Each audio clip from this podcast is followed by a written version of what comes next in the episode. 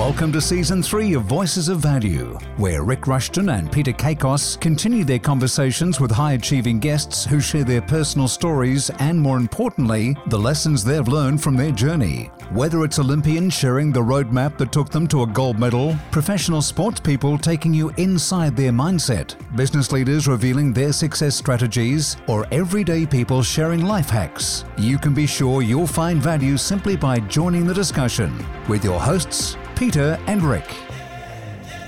Hi, and welcome to Voices of Value. This is Peter Kakos with my good friend Rick Rushton. And um, as we continue to bring to the microphone voices of absolute value, Rick, we've got someone pretty special here today, haven't we? We do, mate, and we've talked about leadership throughout many of season one and two. And today we've got a real walking, breathing, living example of leadership. Someone who's played uh, cricket at the highest level, has captain sides from a very young age. And uh, if you know anything about cricket captains, they're different to just about every other sports captain on the planet. They don't just toss the coin and call heads or tails. They end up running the show. They're the chief strategist. They're keeping a track of so many things. And somewhere in between there, they've got to perform for what they're picked to do, which is to bat bowl, or in our guest's um, case, Pete, both of those things. So, on behalf of our loyal subscribers, Cameron White, we say thank you for making the time to be with us while you're on a bit of end of season holiday. Thanks for being with us. That's all right. No worries, fellas. It's good to uh, be on the show. How strange is it that we're talking just finish up cricket seasons where, for authenticity, Pete, we're recording this on the, the grand final eve for Premier Cricket, and uh, this will be live in the new week where the minor grand final. Um, uh, Bear, I'm not going to suggest that your side that you captain wasn't, but uh, that's why you're now able to have a bit of a holiday with the wife and kids. But uh, what a strange time we live in. But uh, cricket finals in Premier Cricket in April when the AFL round is into round five. It's kind of a, crazy example of the year we've just come out of, right? Yeah, exactly. It was one of the longest cricket seasons I can uh, remember, especially here in Victoria. So uh, I'm sure win, lose, or draw uh, on the weekend, all the three Melbourne sides, the seconds, thirds, and fourths. And thanks, thanks for alluding to the the first uh, gassing it up there in the first week of the finals and uh, you know, missing out. But um, yeah, still got three teams in with the mighty uh, Melbourne Cricket Club down at the Albert there. There we go, mate. And I'll be there front and centre cheering on uh, our son. But uh, most importantly, mate, it's fair to say you've got some great results over your career, which we want to tap into. Growing up in East Gippsland, uh, a boy from Bairnsdale, was it the normal growing up period there, Bear, where, you know, crunchy kids, they love footy, they love cricket, they love being outdoors, they love sport. Obviously, Bairnsdale's not far from the water there as well. Um, was it that sort of upbringing for you? Yeah, well, it's probably a, a pretty traditional Australian upbringing, I think. Yeah, uh, footy and footy and cricket, basketball, all the sports. Um, you know, friends and family, whether it was school or you know through the old man in the backyard sort of thing. So it was uh, it was probably yeah pretty stock standard sort of uh, upbringing, I guess you'd say. Throwing a bit of you know fishing and a few other outdoors uh, outdoor activities there. Growing up in the country, um, yeah. So, but uh, obviously, a, a cricket was a was a big part of it. And was that the natural? Did you lean there naturally? Was that where you went to, or did it find you? How did that work? Um, yeah, look, I, I was just playing cricket in the summer and footy in the winter, basically, and, and you know, as I said, a couple of other sports. But as I got a bit older and towards the end of my schooling, um, yeah, just probably uh, natural. Yeah, probably happened naturally is probably a good way to put it. I was sort of trying to decide, speaking with my parents, what am I going to do in life? Um, you know, looking towards you know starting year twelve, and you know what, am, you know, where am I heading with with things? And then all of a sudden, well, probably at the end of year eleven, actually, yeah, got got picked for Victoria, and um, yeah, I haven't really had to concentrate on real works probably since, uh, to be honest with you. So uh, it's been it's been cricket for the last you know how long? Well, it seems a long time ago. I started now, but yeah, twenty odd, 23, four years or whatever I've that is now. So um, yeah, and I look like uh, as you mentioned there off the top, I look like probably staying in cricket for a little bit longer. Quite, um, quite phenomenal. Um, you know, end of year eleven, you pick for a state side, you pick for the Vics you know, it must have been an in, incredible thrill. Apart from obviously the ability, is there anything else that sort of, what else did they see in you? The, the, the young Cameron White, you know, um, obviously had had some strong ability there, which would have been noticeable. Any other attributes you think that um, that got you to um, to to get picked at such a young age for the state? Uh, look at that stage. I think probably just uh, just well, probably skill. I guess uh, I don't think they. You know, I hadn't even been to. A, I don't think I'd been to a Victorian state training when I got uh, I got picked to play for, for Victoria. I played a couple of games um, for Dandenong in the in the seconds and the, in the, and then a couple in the first, and then uh, in the that was in the Premier competition where I started sort of my career in Melbourne, and then and then quickly sort of you know you know basically the first time I went to training when I was going to get picked to to play for Victoria, pretty much. So yeah, they probably didn't know me too well, so it's just you know whatever I brought to the table as a as a player. And do you think, Bear, that, you know, mm. obviously playing when you're 17, four years later, you're the captain of Victorian cricket, the youngest captain in Victoria's history. Uh, at the time, I remember it being big news, and the late great David Hookes, who was the coach at the time, made it very well known that he felt you could captain Australia, and the earlier you got into that role, the better it was going to be. What sort of things, I guess, do you, do you think that you know? Because clearly, you couldn't say he saw my captaincy talent because you you basically hadn't had that history. What was it that you think David Hookes saw in you that uh, expedited or fast tracked your uh, captaincy or leadership role with the with the state cricket team? Yeah, well, one thing I did do through my junior cricket and basically any team from about the age of 14 onwards that I played in, people just made me captain. I guess uh, they thought I had some idea about, uh, you know, what I was what I was doing, not just obviously batting and bowling, but how the game sort of worked. And um, you know, uh, and all the all the things that go with that. I guess, like you know, bowling changes, where to put the fielders. You know, and as you mentioned there before, batting orders, and and then eventually later on in my career, probably learn how learn about how to how to manage people. But that was the that was the thing. It was a, very much a work in progress um, from the start, and I made, uh, geez, I made a thousand mistakes early on, especially in that department. But I guess saw me as having a good understanding for the game, and I for whatever reason, that sort of just came natural to me out in the middle. Um, you know, the tactical side of cricket, you know, and all those things I just sort of talked, you know, spoke about, um, where I had to learn sort of on the run. And, and, you know, to be honest with you, I was pretty ordinary at initially um, and didn't have much idea at all about, you know, all the other things that come with captaincy and leadership about, you know, managing people, managing squads, egos, managing up and down your staff, um, you know, the people in the office, you know all the stuff that comes with you know being a leader you know of my of my state at that sort of stage uh, stage. Um, yeah that was the stuff I really had to learn on the run about. Lucky I had really good support obviously Hooksy and uh, still the master coach Greg Shipperd um, you know was the, was the assistant coach at the time then when Hooksy was involved. I think that's probably the ultimate coaching duo I've ever been involved with. So uh, I was probably very lucky to have you know super coaches around me at the, t- at the time when I uh, when Hooksy sort of gave me the captaincy there at, at, the start. So I was pretty lucky in a lot of respects, but um, also, you know, I guess that I sort of naturally could do it out on the middle, out in the middle pretty well. So as I said, I had to learn about all the other stuff pretty quickly. It's interesting, Cam. It's um, fascinating stories, and you've just touched on so much in that little piece, and the managing people, the tactics, the learnings. I think that's um, for our listeners. It's something that we, Rick and I, continually try and zoom in on and you know these key learnings that one's one goes through especially at such a young age just a phenomenal achievement at such a young age to achieve so much. And i think that's what i was getting to before is, is about that people have obviously seen a bit in you as a young as a young guy and, and seen some attributes there. I want to I want to switch to these learnings though, and if you were to identify, you know, one or two of, of, of key things that that came up, because um, because what I want to move to in a, in a moment is is around young people and maturity and and how you go around, you know, certainly coaching that in. But your, your learnings, like right off the bat, if you were to if you were to look back at you know one or two of the key things that you might have been stuff ups, and you know what what sort of what are things that stand out way back then? Oh, probably simply just how you talk to people. Really, um, you know, I think. Uh, growing up, sort of, you know, in the late sort of, well, sort of in the nineties, and you know, playing cricket in, you know, as a as a schoolboy, really in senior men's team, there was still the, you know, the old fashioned sprays were going on, and um, you know, talking, swearing, and you know, things like that. But very quickly, I, you know, I learned, and very, and it's even more prevalent today. I think, like, you just can't be too aggressive with people. And I think as a as a younger captain, when I was frustrated or or I didn't have a good understanding of someone's personality or a certain situation, I would probably just be a little bit too aggressive with some people. And, and maybe with some people that actually worked. But, you know, you mentioned younger, you know, the younger sort of guys coming into the team there. I was probably just a little bit too, too harsh sometimes. So you, that's probably not, you know, an environment you want to sort of, um, you know, breed or you know, I'm not sure what the word is there, whatever you want to call it, sort of you know provide to to younger players or or anyone really. So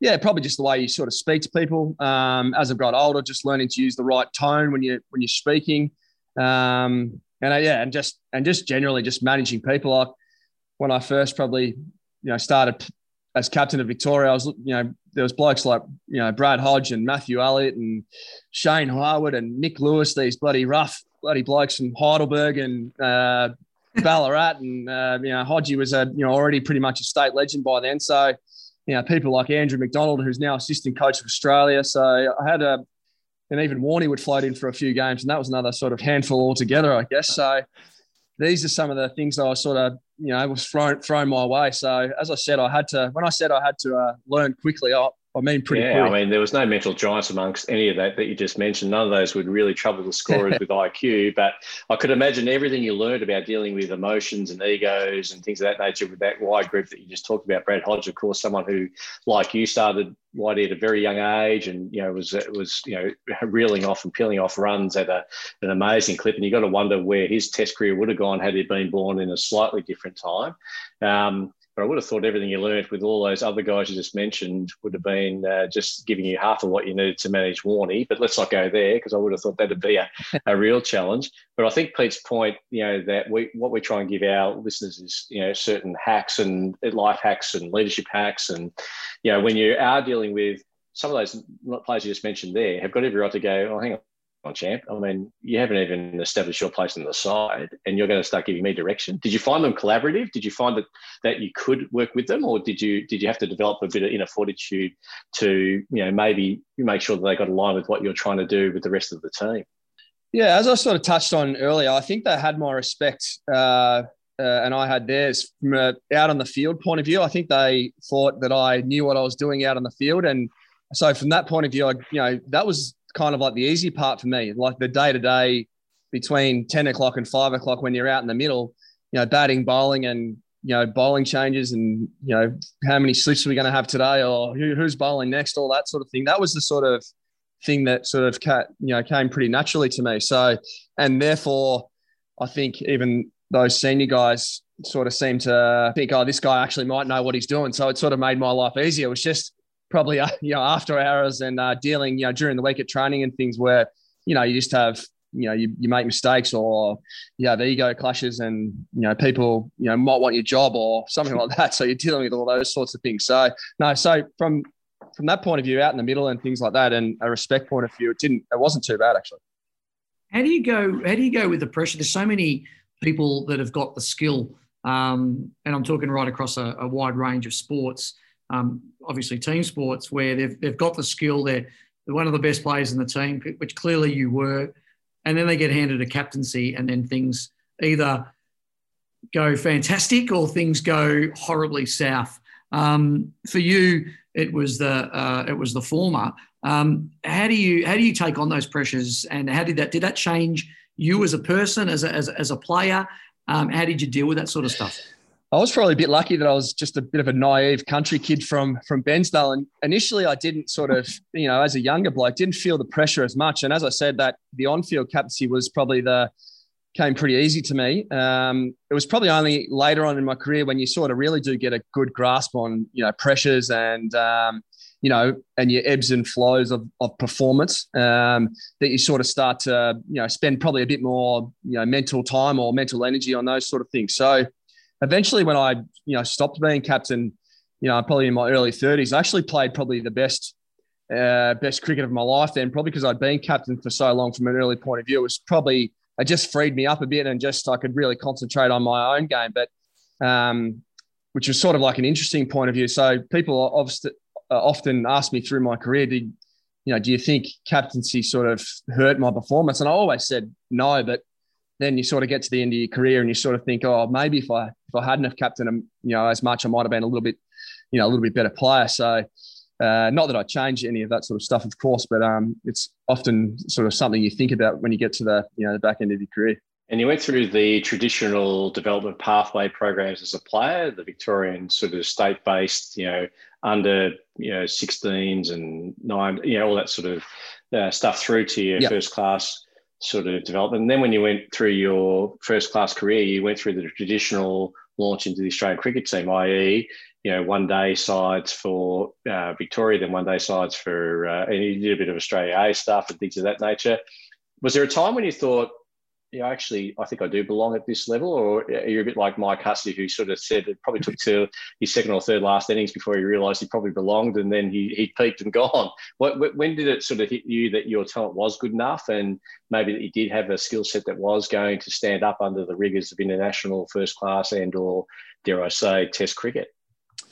Oh, look, when you when you perform, I think uh, when any young person comes into, I don't think it's just a cricket side or could be footy or anything. I, I don't think you honestly think you you belong until you actually, you know, you probably earn the respect of your teammates through performance, really. So um, it wasn't until you know you start putting some performances on the board, whether it's you know state state cricket, and then you sort of start to feel a bit comfortable, and then uh, so on and so on. You you know you get your opportunity to play for Australia, and you you think, oh, geez, I'm out of my depth here, but you know, you try your best and you eventually do, you know, you either do well or you succeed. And I was lucky to, you know, play well enough to be then think, geez, I'm, you know, I'm a part of this now and I feel comfortable. I can, you know, probably my resting heart rate would get from 160 back down to somewhere, somewhere normal. And you start to, you know, probably give yourself every, you know, a bit more of a chance to play well consistently after you sort of, you know, you do feel a bit more comfortable. But um, I think it's just, it's, that's another interesting thing. You, know, you never really feel comfortable as a, you know, you can say when a young kid comes into the team, and oh, you know, you belong here, mate. You know, come on, champ. You have a good day today. You know, relax and play. But you, you never really do until you actually, you know, put a performance on the board and feel part of it. I don't think. Really good point, Cam. Um, just in, in terms of what I'm really fascinated about is, is you play you played cricket all, all, all, through your 20s from 20 to 30 and the maturity level would have changed dramatically um, into for yourself um, through those times and and the people you coached um, you would have coached, you know, like you talk about the Warneys and, you know, different parts of his career versus the guy who's just started. So you, you're dealing with a different amount of personality, fair, fair variety of personality in there as well. Just from a maturity point of view, though, um, what were some of the things that you, how you would coach and captain the younger brigade? What are the things you'd focus on versus what you would do for probably those that are a bit older in the in the team? Yeah, I think from a younger point of view, you might, you know, these days it's a bit more, you know, you're probably putting a bit more structure in. You're probably giving them a bit more, I don't know about if you want to use coaching or, you know, you're just trying to guide them in the right direction a bit more. I know even with my involvement at the Melbourne Cricket Club now, I'm, you know, captain and, you know, I think I'm, I must be double the age of the next, the next oldest bloke, just about, I think, down, down there. So I'm dealing with a pretty young sort of, you know, most, some of them are, you know, 16, 17 to about, you know, probably average age is only just over 20. So, I'm trying to keep them relaxed and encourage them to you know play with a fair bit of freedom, but at the same time, um, try to use the right language and uh, put some structures in place to for them to play well. But and then you know flipping to a more you know I'm thinking now towards the end of my career playing for Victoria when we had you know a pretty a pretty bloody good side with senior players. It would be more about just trying to you know get people to you know enjoy themselves and create a good environment, not too much structure um, you know, let the players sort of do not, you know, what they want almost to an extent because, you know, you know, you're dealing with seasoned, uh, experienced sort of, you know, athletes really. So they know what they're doing. I don't think they really appreciated that age being told what to do too much. So, um, yeah, I guess it's just, you know, reading the, the, you know, the group or the players that you're dealing with and, and trying to adjust your, you know, or put your little sort of style on or, you know, however, whatever you want to call it, guide them in the right direction or, you know, whatever it is. But, you know, just trying to adjust your sort of your settings to each group. And I think, Pete, I can actually sum it up for you because uh, the guys that uh, do play with Cam, whether that be at Melbourne or at the Renegades, his time there, have told me quite uh, clearly that what what Whitey's great uh, gift is, he just simplifies it and he takes the complex and makes it very simple. And as sports people, they don't want too much going on inside their head. And in fact, what what Cam White's very good at doing is allowing them to get out of their head and play their game and let their talents shine. And they've been picked for a reason. They're playing in the team for a reason. Uh, you know, here's the framework, and he changes the the pre-frame to then help them play the best game with the young kids, and then with the experienced ones. I think, as you said, there, Bear, it's not a case of telling them what to do. It's actually just giving them the right environment for what they do to shine and come through. And I think that's the the message I mm. heard there, Pete. Just to give you a bit of context, he's probably too proud to say that himself and too too humble. yeah. No, I think it's great. I, I, I'm just, I just love hearing the story and and and how it relates to business and sport um, are so interlinked. And I think what, what we find now in a, in a lot of teams um, in a business sense is they avoid structure.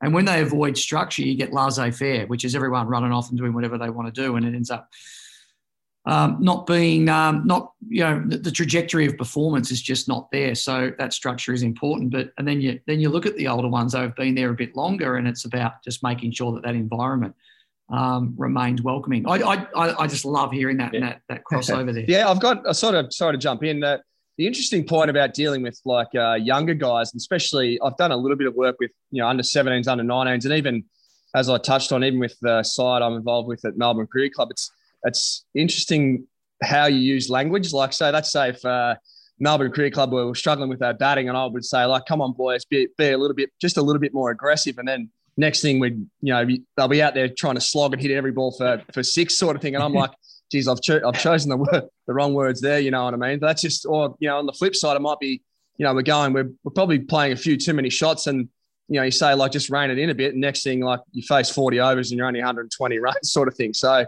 the language you use especially to young players is uh you know is vital really. Sometimes you know speaking and you know, he's actually the wrong thing to do. Sometimes, you know, you've just got to work, let them work it out themselves as well. So that's probably the, the bit of my start of my coaching sort of career I'm going through now is just about what language and when you actually use it um, and how do people interpret it really is the is the key almost.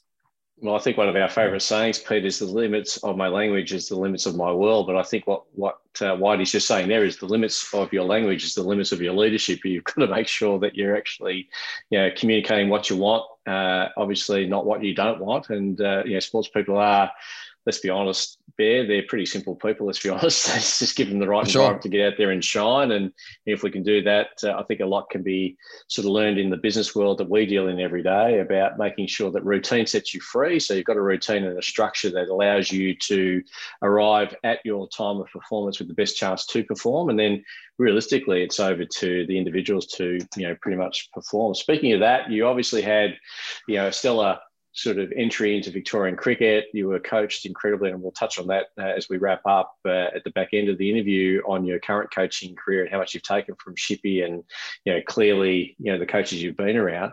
Uh, you got the call for Australia. That would have been obviously. I'm not too sure if it was a boyhood dream the way that cricket sort of you fell into it to a degree. But uh, do you remember that moment when you got the call to say uh, you're now selected?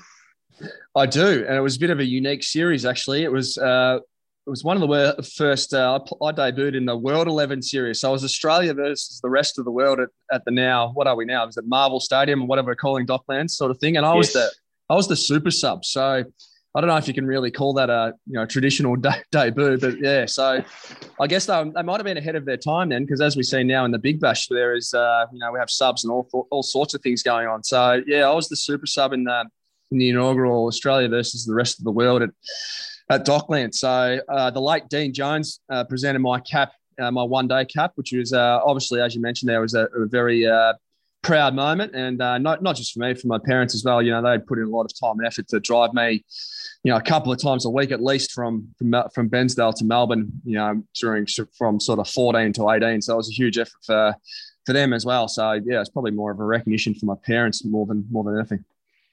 Yeah, it's uh, interesting. I get I get a bit tired driving my kids five minutes to school. uh, it is tremendous, and, and Cam, I've got to say, it's it's uh, it's absolutely awesome to hear you say that about your folks, and and um, you know, so many sports people just owe so much to their parents, don't they? No, and, yeah. uh, and the sacrifices and, and efforts that they put in, it just just tremendous. So uh, big sing out to all the uh, all the parents of, of great sporting folk out there as well. So and and even those people that are vicariously living through their kids' sports, but let's not go there. It's not the kind of show. no, no. Ken, can I just can I just jump ahead? I, I, I, just I really want to know what the most memorable part of your career has been.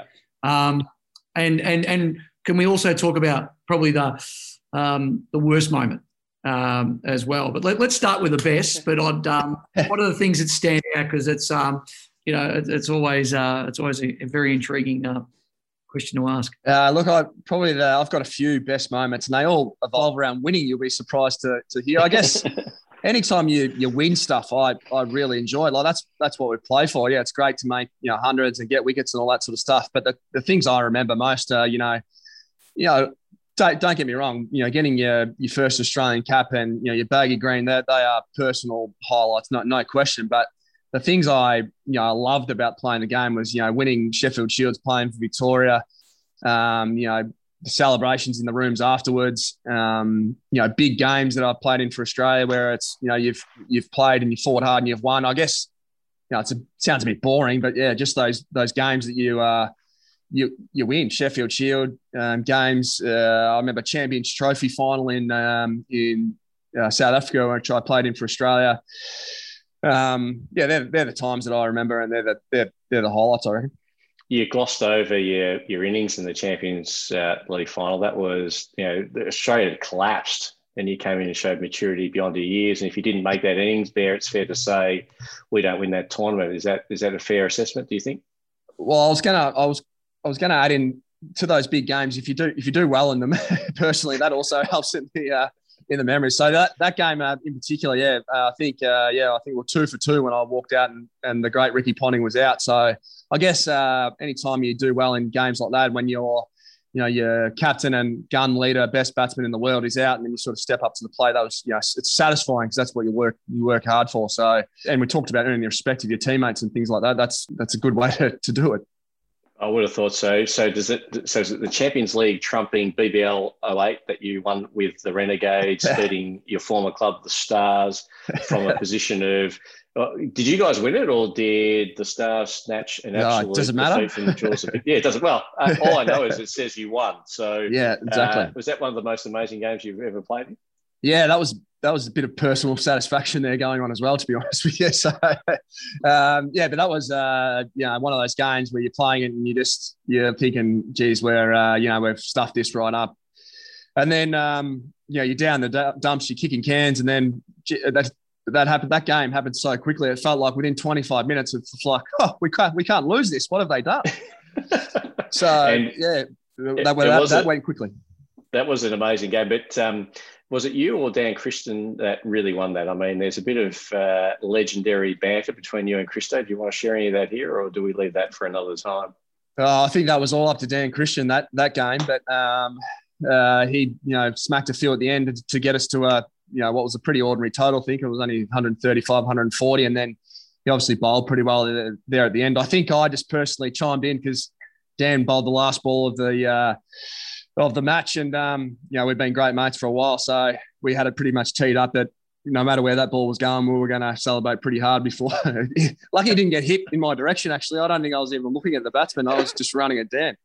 Well, the fact that they needed 14 off the last ball probably suggested you were pretty safe. I think that uh, we could have started the celebrations uh, long and hard there. And as Pete alluded to, the highs are easy to go to. We always remember them. They are what team sport's all about. Just that moment. If you could bottle that moment where you can embrace your teammates and get in the rooms and really celebrate, that's amazing. Are there any of the challenging ones that stick out as being ones that you don't even like revisiting? As the hairs on the back of your neck now, not standing up, but actually being depressed by even thinking about any of those scenarios?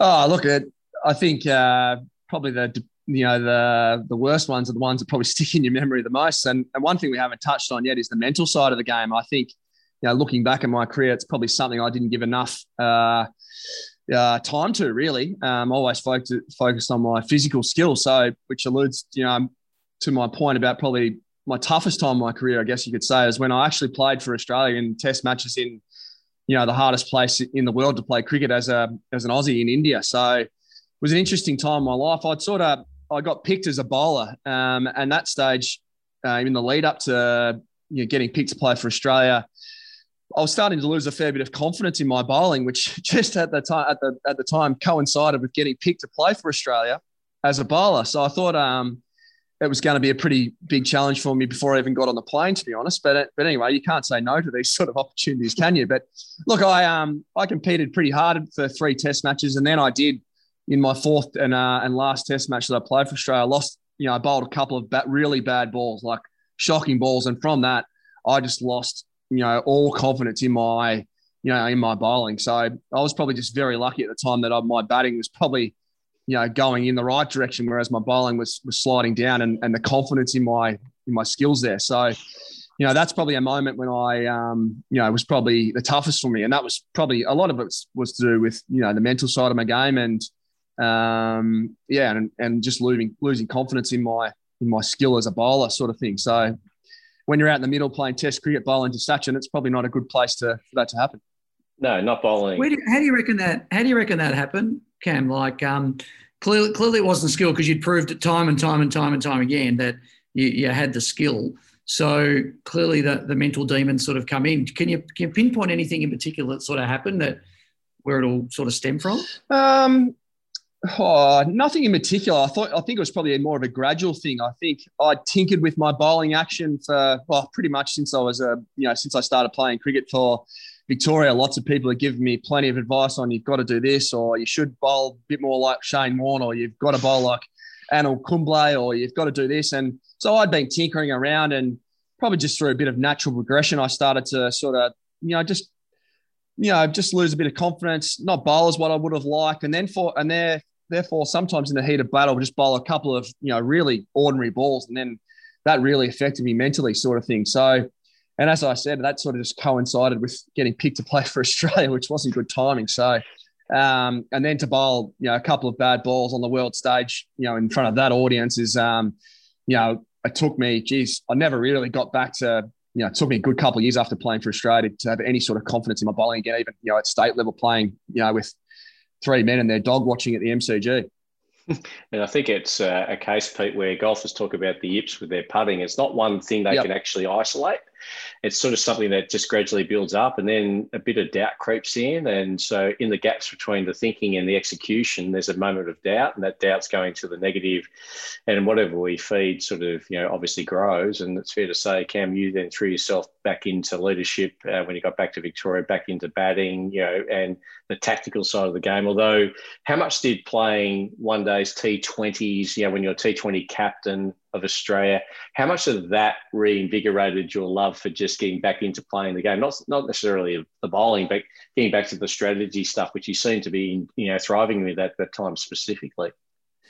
Yeah, well, I guess I was lucky that I was uh, good enough as a batsman and as a captain to you know retain my my place in you know all the sides. Actually, I played my best for Australia soon after that when I just knew I wasn't, I didn't have to worry about bowling because I just knew I wasn't going to bowl anymore. So I didn't get really get nervous before a game. Um, I could just purely concentrating on, you know, batting and playing my role in the team sort of thing. So I actually really enjoyed my, my cricket after that. I probably the, you know, I was in a really good place and, you know, I didn't have the stresses of worry about, geez, am I gonna, am I gonna miss the pitch today? Am I, do I know where the ball's going? You know, sort of thing. So that was, that wasn't that enjoyable. I can give you the tip, but, um, yeah, I was just lucky that I had those other skills to fall back on and continue on my you know my cricketing career.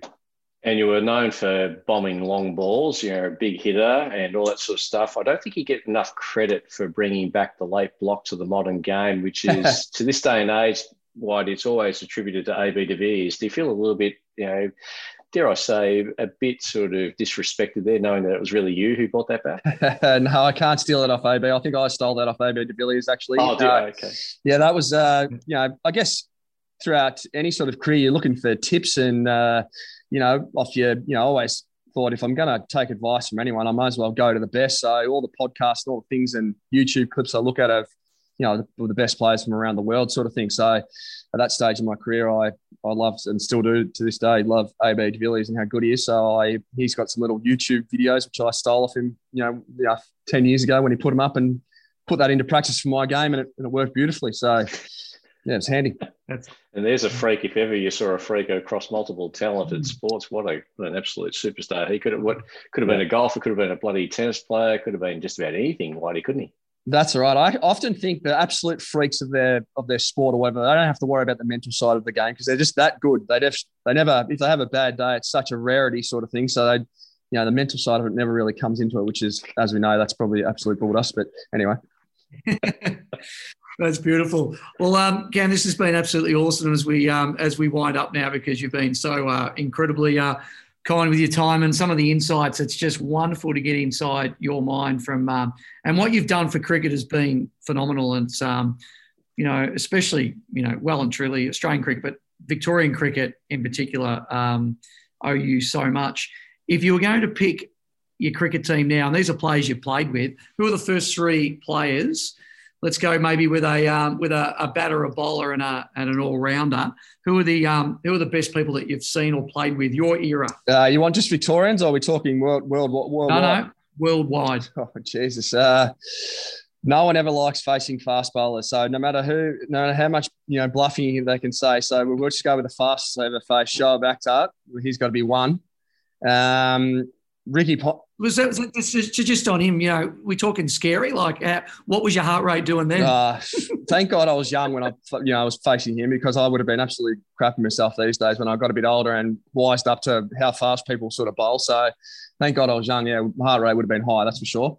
Um, actually, there's a bloke that play I played has now played a fair bit for Australia that I, uh, which might surprise you. Uh, James Pattinson would be one of the three, believe it or not. I, I think. Um, just because he's an absolute animal and uh, just drags everyone along, um, you know, for the ride with, you know, not so much via words or anything, just the way he sort of plays the game. So he would be the other, and Ricky Ponting will probably be, you know, be up there. So I know I'm giving uh, James Pattinson a bit of a pump up there, but I, I guess when you said that, I, um, you know, I quickly jumped to, um, you know, he jumped into my mind because I was thinking more from the Victorian point of view. But yeah, anyway, there's three for you. We'll probably miss AB de Villiers, Jacques Kallis, and you know Virat Kohli. Probably special mentions. Well, I mean, knowing yeah. Pato as we all would, uh, I suggest he's on pretty good terms with himself. So he expects to be in that company. Why did he expects to be in that company? No doubt about it. And just at what stage did you obviously know as your career was coming to an end that cap, captaincy would turn to coaching. You're obviously there now. You talked about the influences with Shippy and you know that that kind of. I mean, such a not in the cricket world, but outside world. When people talk about coaching, they talk about Craig Bellamy. You know, with uh, Melbourne Storm and outstanding, and there's lots of AFL coaches. Uh, I, I, think Greg Shipperd just does not get anywhere near the sort of recognition he deserves for the sort of length of longevity and his messaging and his ability to keep adapting to the change of game. You know, the coach Victoria through that halcyon period were coming in after Hooksy, you know, a BBL winning coach as well. He's really just changed his game, hasn't he? What when did so? I guess my question is, when did you sort of make the decision? Yeah, um, game's coming to an end, so I, I think I could you know still add some value as a coach and how much of you know cameron white the coach is wrapped up with uh, repackaging of some of the lessons and fundamentals learnt from coaches like greg shipperd yeah, I guess one of the one of the bonuses about playing for so long and in all different parts of the world, you know, whether it be for Australia, Victoria, IPL, county cricket, I've got to experience, you know, I'd hate to think how many coaches over my career, some of them completely hopeless, some of the worst I've ever seen in my life, and others like Shippy and Hooksy and Andrew McDonald recently that are just, you know, gurus in their in their you know their field sort of thing. So I guess I'm very lucky to be able to take very small bits of all the coaches I've seen across my career and and try and learn from that and, and then put them into what my cricket coaching package is or will look like or hopefully does. So, um, but yeah, you mentioned Shippy there, you know, and, and you, are spot on. Um, underestimated, under, you know, uh, you know recognised in, a, in Australian cricketing. We're, we're talking about Shippy, you know, coaching you know late eighties, of, you know, early nineties down in Tasmania, and he never wanted to win the toss and bat first because he was worried about losing early wickets. And then, you know, forty years later or thirty years later, he's he's winning BBL trophies where it's just you know everyone's hitting fours and sixes. So talk about um, evolving as a coach and as a you know, and, he, and with his own style. So that just gives you, uh, you know, a one minute snapshot of what you're sort of dealing with with uh, with the master coach. Mm. And so you think is the long game? Do you see yourself coaching at the absolute highest level? Do you are you open to wherever it takes you? Is it so, so something you are happy to um, you know effectively stay at stay at SACA at the moment, which is South Australian Cricket Association, where you know your first real appointment post post sort of playing, or is it sort of something where you'll you'll you may see yourself in a BBL sort of franchise yeah, or an IPL franchise? What's the end game, or have you not thought about it that deep? No, I haven't sort of set any goals or anything like that yet. Um, I've never been big into goal setting. I've sort of just uh, oh, cliche take, you know, just gone with the flow a bit, sort of thing. But uh, um, and yeah, I guess I've played cricket professionally 24 7, you know, three, 365 days of the year for best part of 20, 20 years. So I didn't want to rush into anything super full time and commit to, you know, a 12 month of the year sort of gig. So, and I wanted to see if I was any good at it. I didn't know whether I'd like it or, you know, hate it or whatever sort of it looked like. So, yeah, I've got that that small role with the South, you know, with the strikers in the BBL, bits and pieces with you know Cricket Victoria in the underage program, Melbourne Cricket Club. I'm sort of I'm sort of doing what Shippy does actually, just trying to have as many fingers in as many pies as you possibly can to work out what you uh what you want to do. So, um, but yeah, I'm sort of I'm very open to where it sort of goes. You know, going forward, I think you have to be in coaching. You can't be too, you know, set in your ways or set in your mind what you want to do. Well, you should be a good coach because you've been a good, great player. You've been a great communicator in the teams that you've communicated with. You've been a dual athlete, really. Let's be honest. You've been a world class cricketer, a world class fisherman, which I don't think gives you the same credit you should be getting right across the globe. Uh, we know you, you, you back yourself in there against the very best, whether that be out in the bay or suddenly down a river. You, are pretty you're pretty handy at uh, fishing. Was fishing a bit of a an escape from the pressure of cricket? Was that a good mental, as you were talking about earlier, just that mental side of things? Was it a great release for you, or were you competitive at fishing as you were with sort of cricket?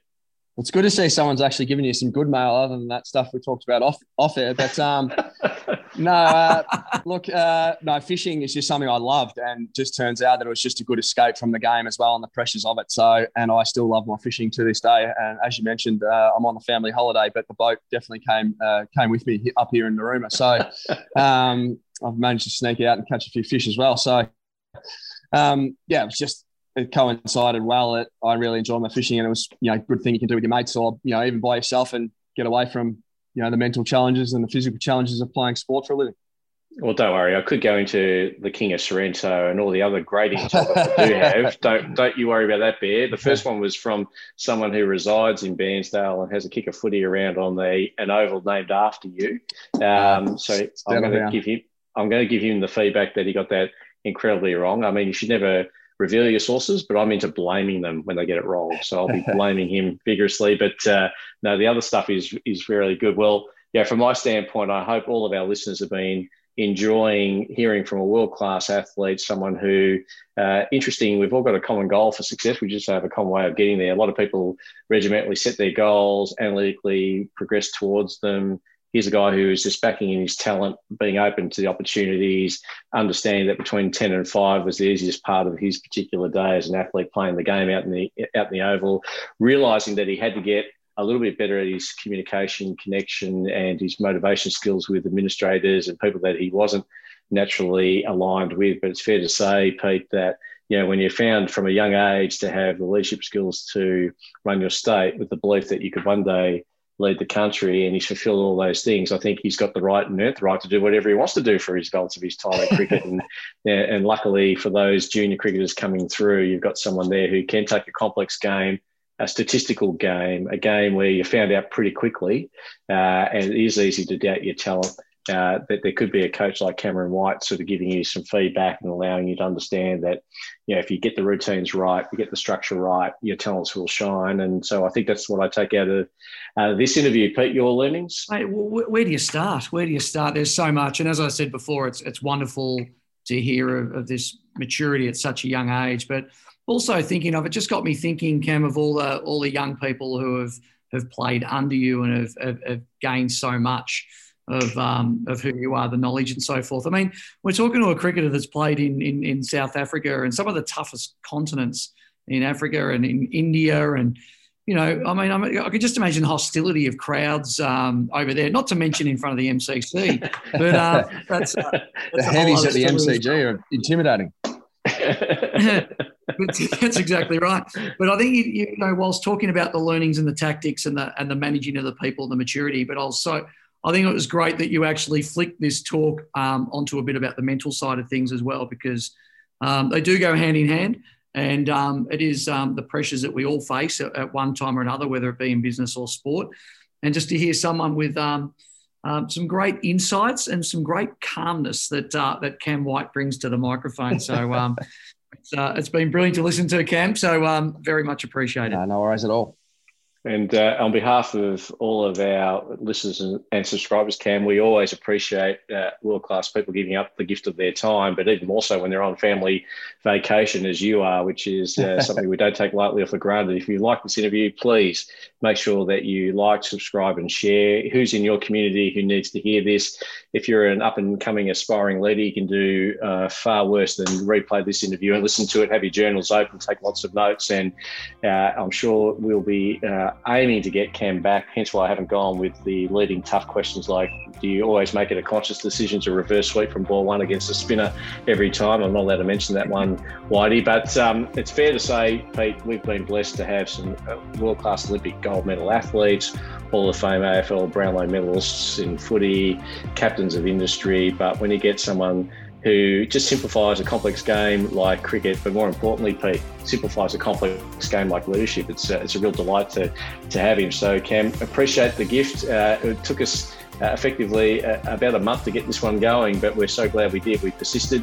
Uh, obviously, thank God that uh, Melbourne did go out in week one through a pretty ordinary batting effort. Let's be ordinarily uh, truthful there, but because um, uh, it enabled us to have this interview today, so we we appreciate that. We wish you continued success in your role as a coach, and we look forward to maybe hopefully checking in with you when you catch the big one up there over the next sort of few days. we can talk about that one next next episode as well. Pete, I'll leave you to thank our guest and wrap up. Yeah, thank you, Cam. Once again, it's um, an absolute pleasure to have you on, and uh, I'm sure our listeners would have got enormous amounts of um, insight and uh, and learnings from that that chat. That chat was fascinating. Loved it. Absolutely loved every minute of it. And uh, you go and enjoy the holiday with the family, my friend. Righto, lads. No worries, and, and, thanks for the kind words. There's uh, doesn't sit that well for me, but yeah, yeah, with you. So yeah, but thank you. Thanks, Cam.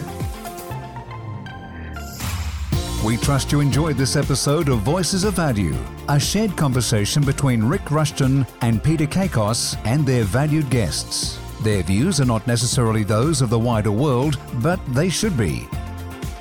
You can subscribe through your favorite podcast provider to ensure you never miss an episode. And as always, we welcome your feedback, ratings, and reviews of the content we provide. Additional information can be sourced from our website, voicesofvaluepodcast.com. We look forward to you joining the conversation again next week when Rick and Peter continue the search for truth, justice, and the value added way.